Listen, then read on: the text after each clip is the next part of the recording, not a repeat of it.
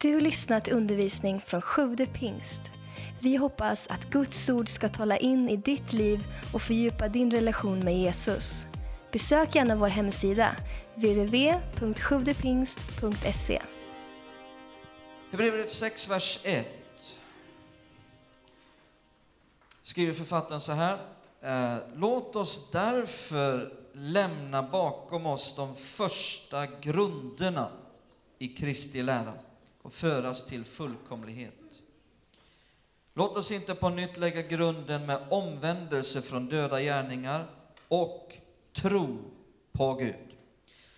Vi läser inte längre så, men här ser vi hur författaren talar om de grundläggande lärorna om Kristus. Och den första är omvändelse från döda gärningar. Eh, så vi ska också läsa, och, och sen ser, lägg märke till här också att det står att den andra grundläggande läran är tro på Gud. Ser ni det? Omvändelse från döda gärningar och tro på Gud. Eh, Vi läser också i Matteus evangelium, det fjärde kapitlet.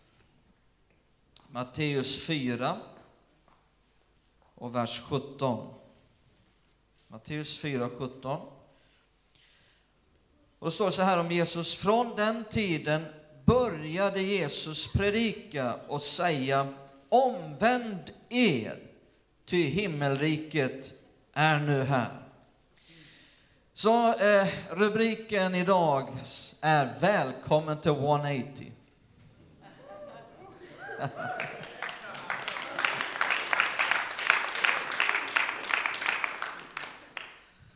Vi ska ha lite 180 här idag. Söndag förmiddag, det kan väl vara bra? Uh, nu är det inte så här att det är vårt fantastiska, underbara ungdomsarbete som jag ska tala om, utan snarare vad själva namnet 180 handlar om. Omvändelse. Uh, och det här är faktiskt då en av Bibelns allra mest centrala bitar. Omvändelse.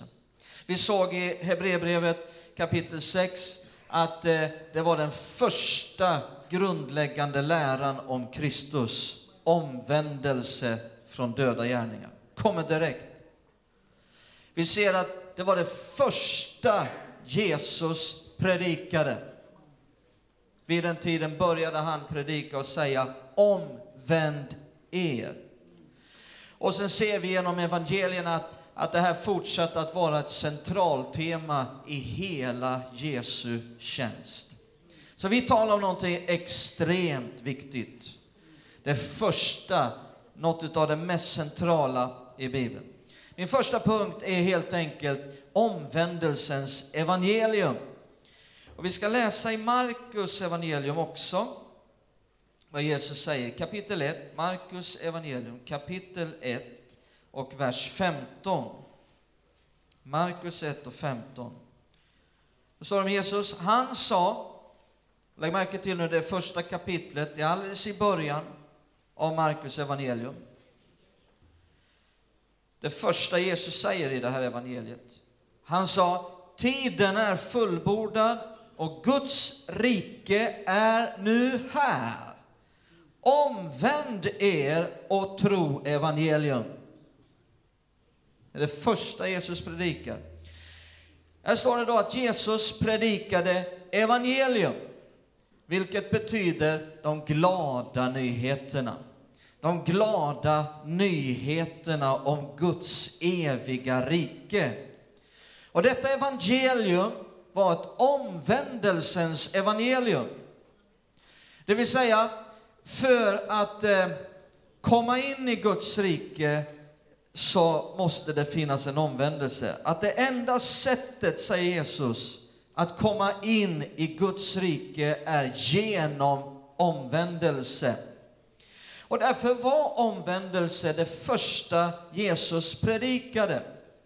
Till och med, lägg märke till, innan Jesus säger att människor måste tro, säger han omvänd er. Omvänd er först och tro evangelium. Samma tågordning ser vi också i Hebreerbrevet 6. Lade du märke till det? De grundläggande lärorna, vad var det? Omvändelse från döda gärningar och tro på Gud.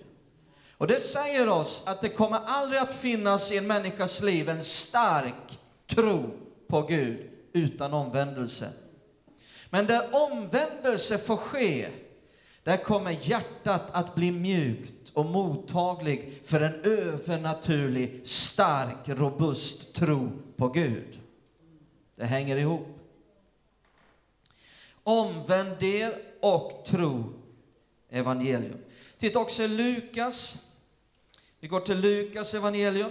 Vi har läst Matteus, nu läser vi läser Markus, nu läser vi Lukas. Lukas 13. Och så står det från vers 3 till vers 5. Lukas 13, 3-5. Då säger Jesus detta.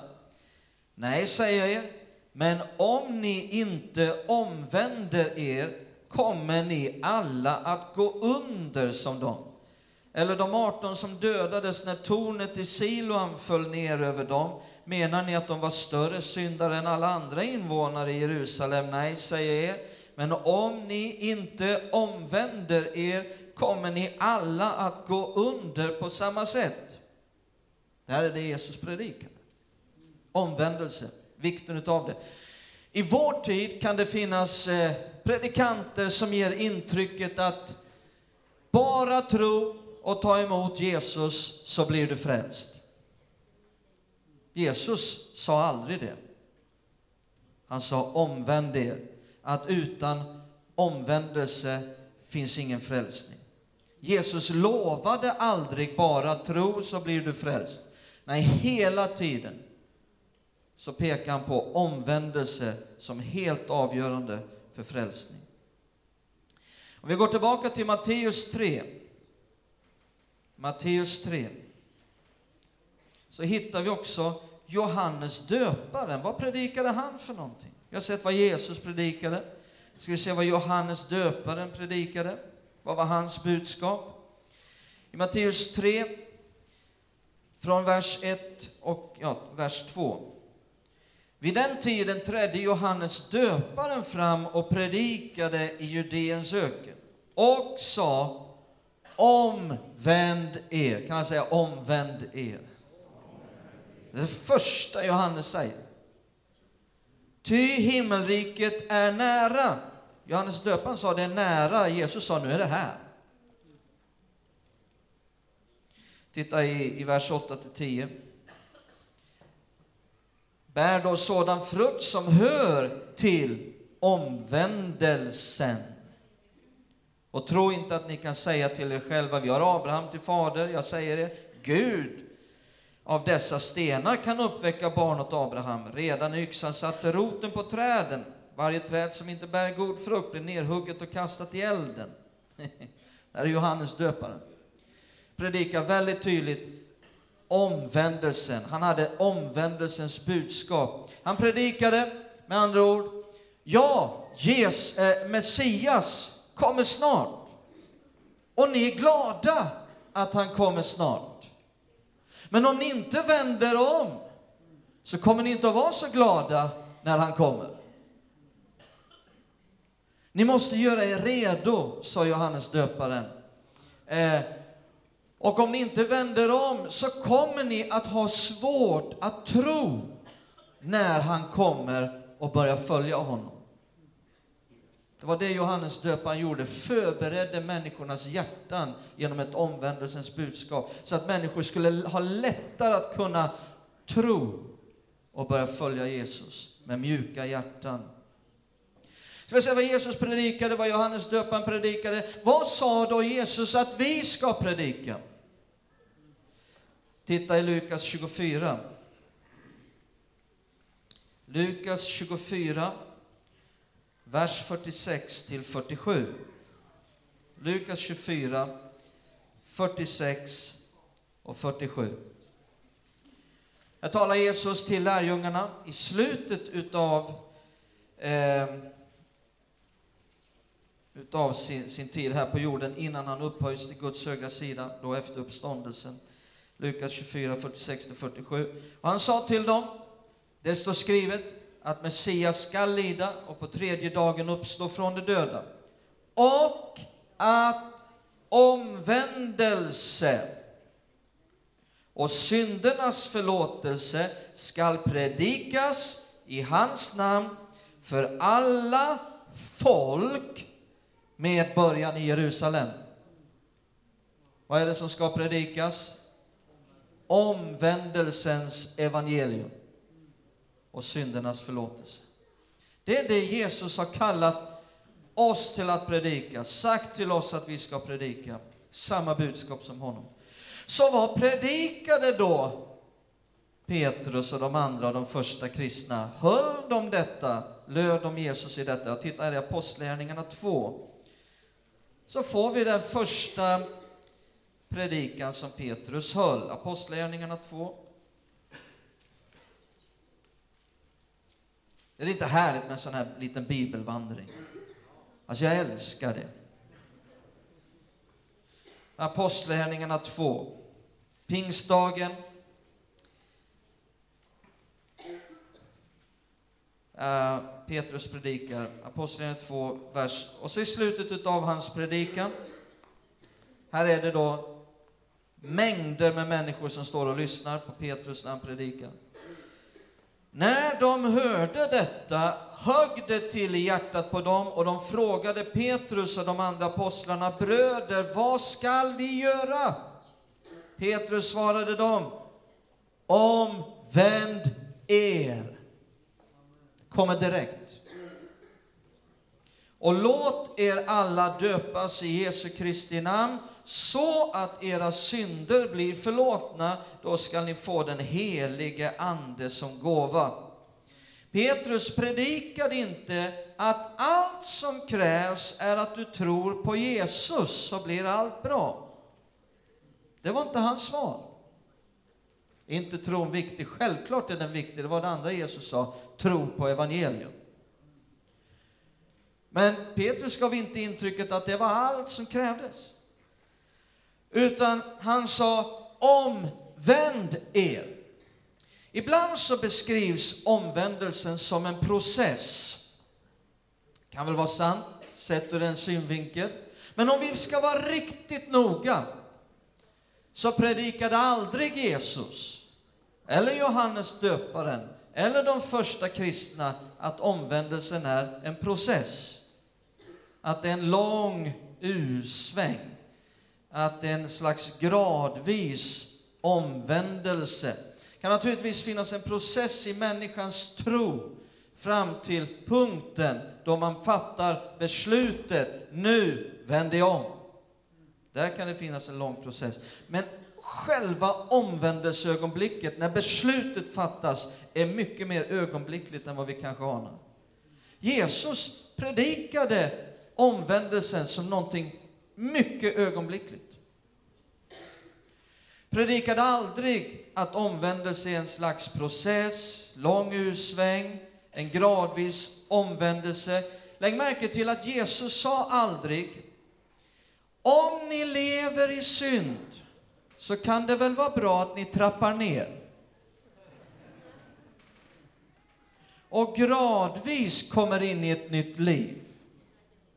Jesus predikade aldrig och sa, om du stjäl varenda dag, så kan du väl nu försöka att bara stjäla en gång i veckan. Han sa aldrig, om du misshandlar din fru varje vecka, så försök nu att bara misshandla din fru en gång i månaden. Nej. Jesus, Johannes döparen, Petrus predikade Omvänd er och det fort. Kan jag få ett amen på det? Om du inte kan säga amen så säg oj då. Vad predikade Paulus? Nu har vi sett ja, Jesus, Johannes döparen, de första kristna, Petrus. Paulus då, titta Apostlagärningarna 17. Apostlagärningarna 17. Och vers 30. Apostlagärningarna 17 och 30. Här håller Paulus ett tal till en massa atenare som är samlade. Gud har länge haft överseende med okunnighetens tider, men nu befaller han människor att de alla och överallt skall omvända sig. Alltså just det här talet nu när Paulus är i Aten och talar till dessa eh, atenare eh, brukar ofta beskrivas som eh, taktfullheten. Alltså konsten att vara taktfull, att vara relevant. Seeker sensitive. eh, eh, var relevant gentemot åhörarna. Och, och, det är sant, det är helt riktigt. Han, han gör det i det här, blir väldigt relevant med atenarna. Men samtidigt så tvekar inte Paulus att göra det väldigt tydligt. Omvänd er. Gud befaller att alla, överallt, skall omvända sig. Det är seeker sensitive. Det är relevans. Det är att vara liksom, ja, jag gillar Paulus. Hans evangelium var inte bara tro på Jesus så blir du frälst.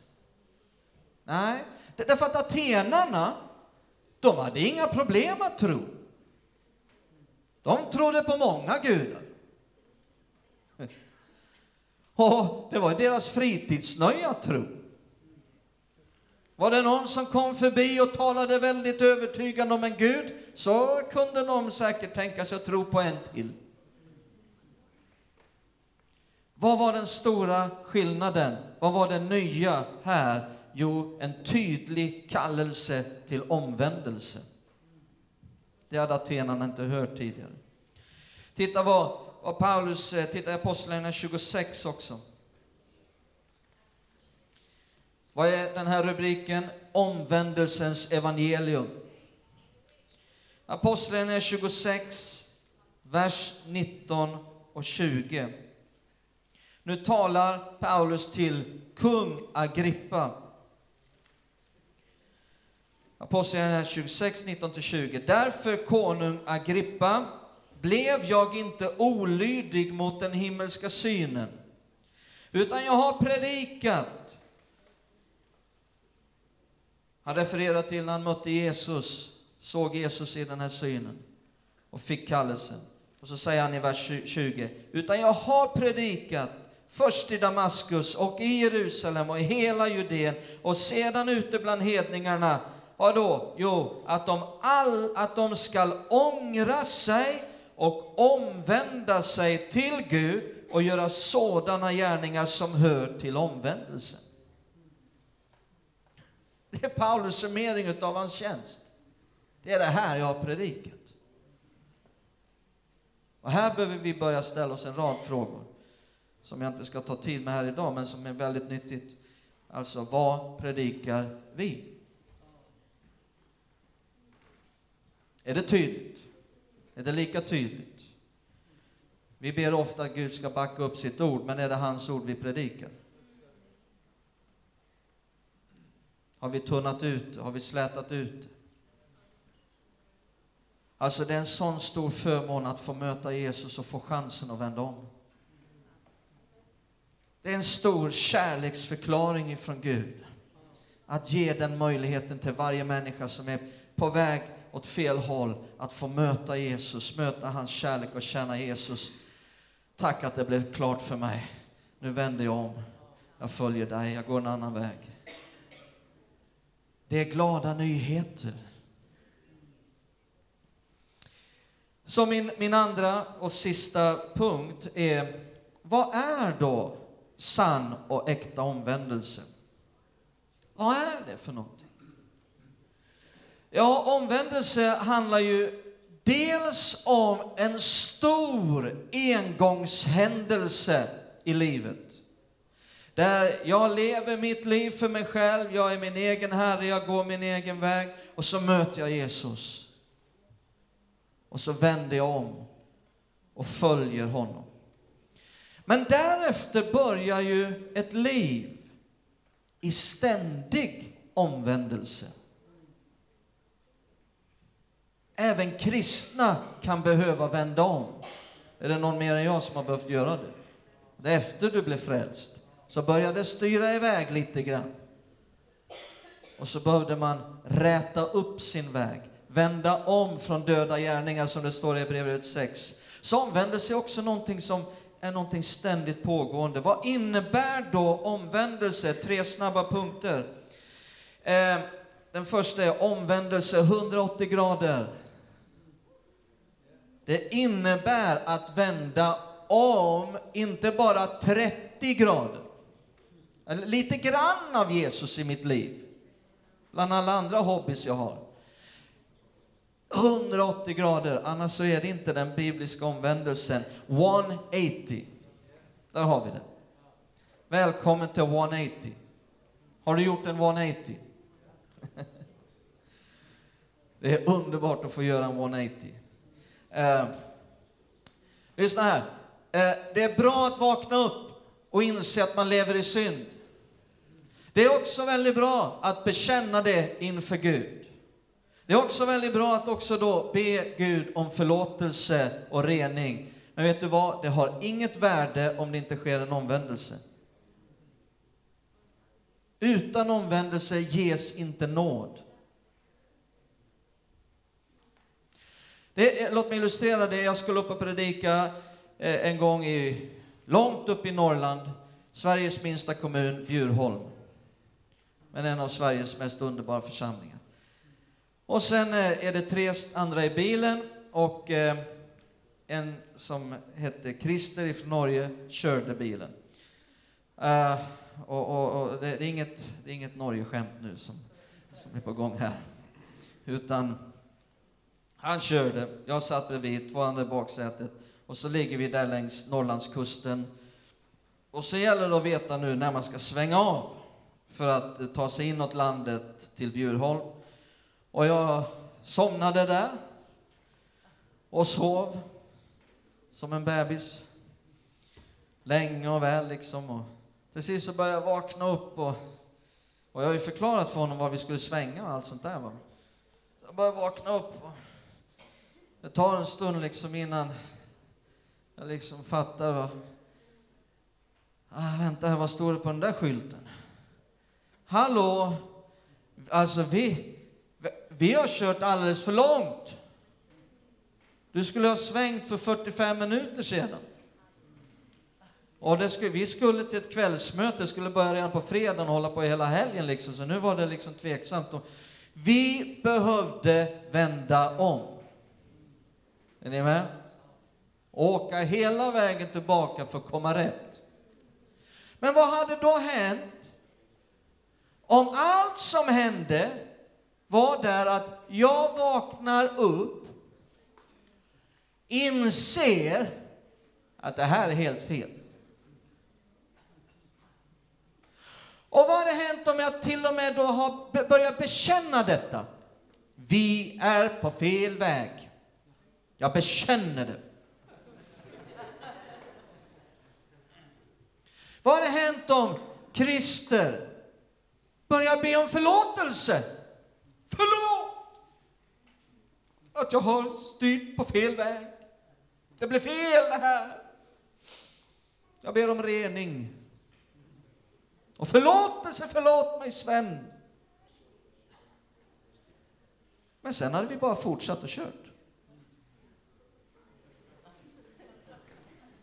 Förstår ni bilden? Det hade inte varit något värt att vakna upp, något värt att bekänna det, något värt att be om förlåtelse om vi inte också vänder om. Omvändelsen är så helt avgörande. Det är där betoningen ligger. Nästa sak om vad är omvändelse, sann och äkta omvändelse? Jo, en omvändelse från det man menar att göra Omvändelse handlar inte först och främst om en omvändelse från det du har gjort. Utan det handlar först och främst om en omvändelse från det du lever i just nu och faktiskt det du tänker göra. Det du är på väg att göra. Är ni med? Det är ju det du vänder om ifrån. Vad är det du tänker göra? Vart är du på väg? Var befinner du dig? Eh, det var två bröder, de hette Jimmy och Benny. De ägde ett slakteri. Hm. Och de tjänade brutalt med pengar. Och det berodde på att de körde med falsk våg. Så att köttet det vägde inte det som kunderna betalade för. Alltså kom det en evangelist till stan och Jimmy blev frälst. Och sen låg han på sin bror Benny att han också skulle bli frälst.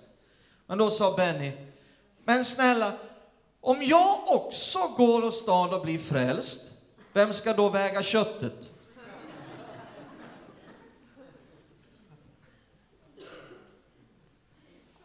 Vad tänker du göra? Vad är du på väg att göra? Vad menar du att göra? Det är en omvändelse väldigt mycket ifrån det du är på väg till att gå en annan väg.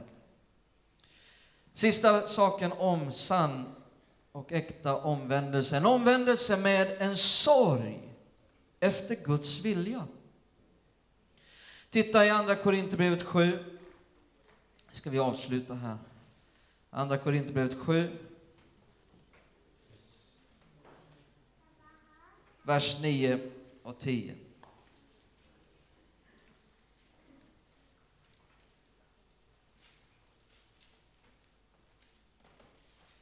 Alltså vilket bra ljud det är. Tack Markus. Andra Korinthierbrevet 7, vers 9 och 10.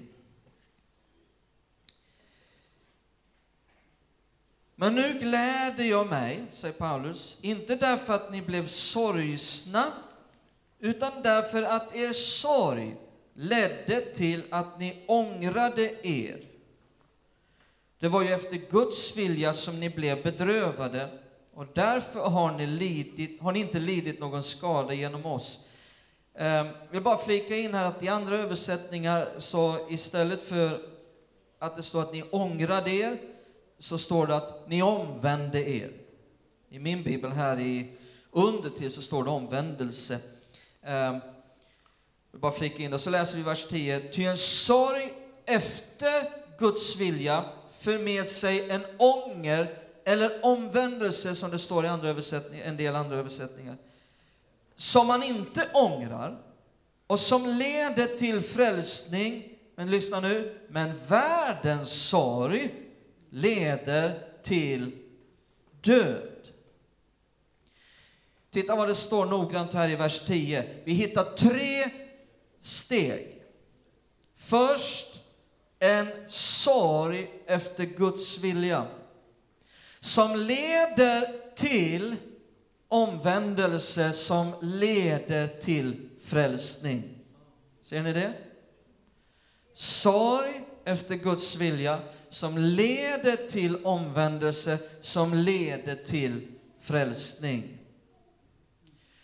Så sorg efter Guds vilja verkar vara någonting nyttigt, någonting bra. Paulus talar då om den här sorgen. Nu är det ju så att man kan uppleva olika grader av sorg. Det är inte först och främst de känslomässiga sakerna som är det viktiga i det här. Men det finns en sorg efter Guds vilja som kan vara nyttig.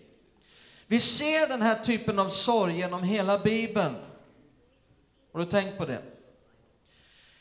Jag ska inte gå in på de här bibelberättelserna nu i detaljer, men kanske att du har läst om till exempel Jona han kände den här typen av sorg när han omvände sig för att gå rätt väg. Staden Nineve som Jona predikade till kände den här typen av sorg och så omvände de sig. Kung David, när profeten Nata, eh, Natael, höll jag på att säga, profeten Natan eh, avslöjade honom Eh, och uppenbarade vilken fruktansvärd synd han levde i. Kung David kände en extrem sorg som ledde till omvändelse. Tullindrivaren Sackeus kände den här sorgen. Den förlorade sonen i liknelsen kände den här sorgen. Jobb,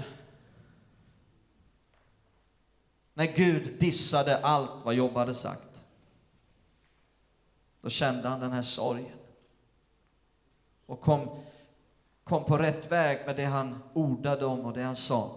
Var försiktiga med att citera Jobb. Jag brukar alltid flika in det. Var försiktiga med att citera Jobb, därför att i slutändan var Gud vred på allt vad Jobb hade sagt.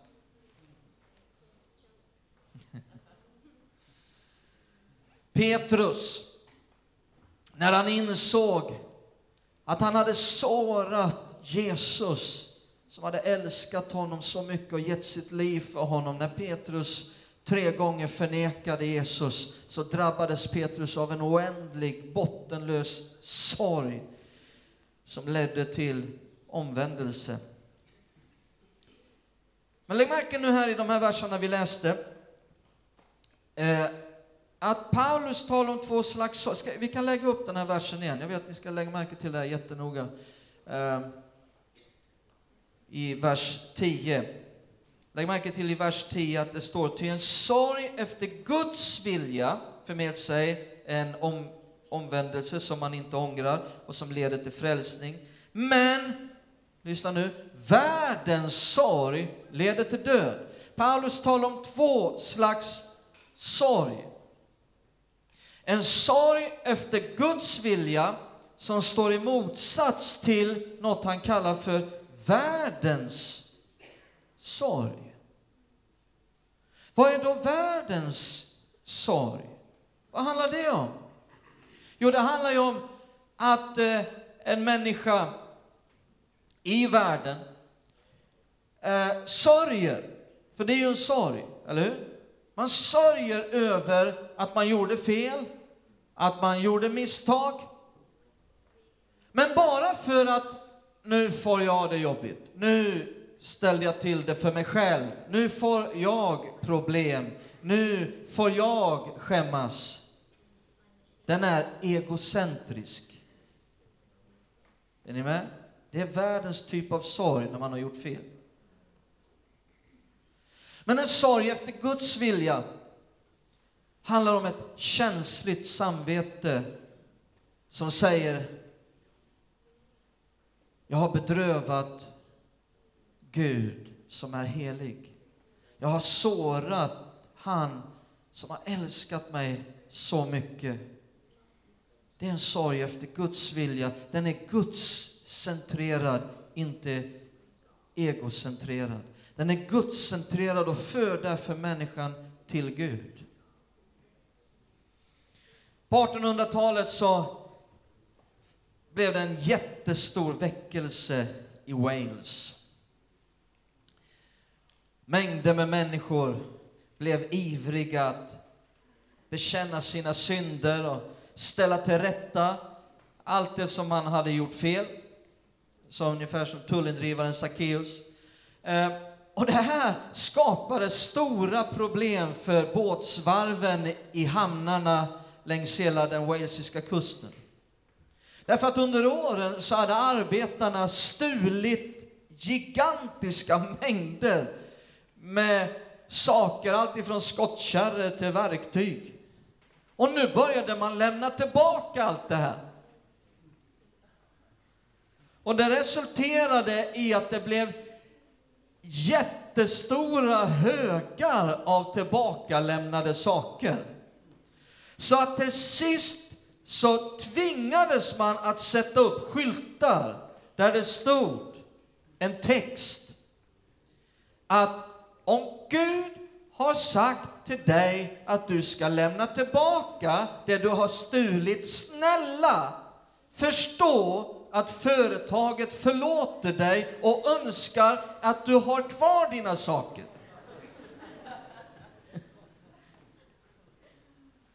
Det är väckelse.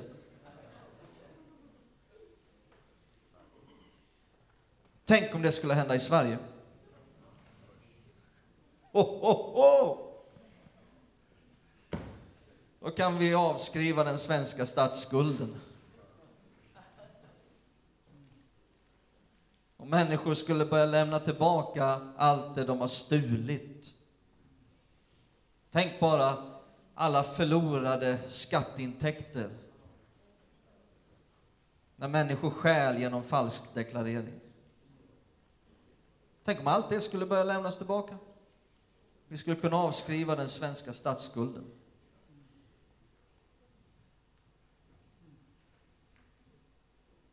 Vågar vi be om väckelse?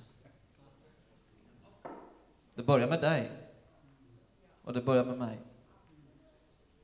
Det är väckelsens bön. Gud, ge oss väckelse. Börja med mig. Tack för att du lyssnat. Glöm inte att du alltid är välkommen till vår kyrka. Du hittar mer info på www.sjuvdepingst.se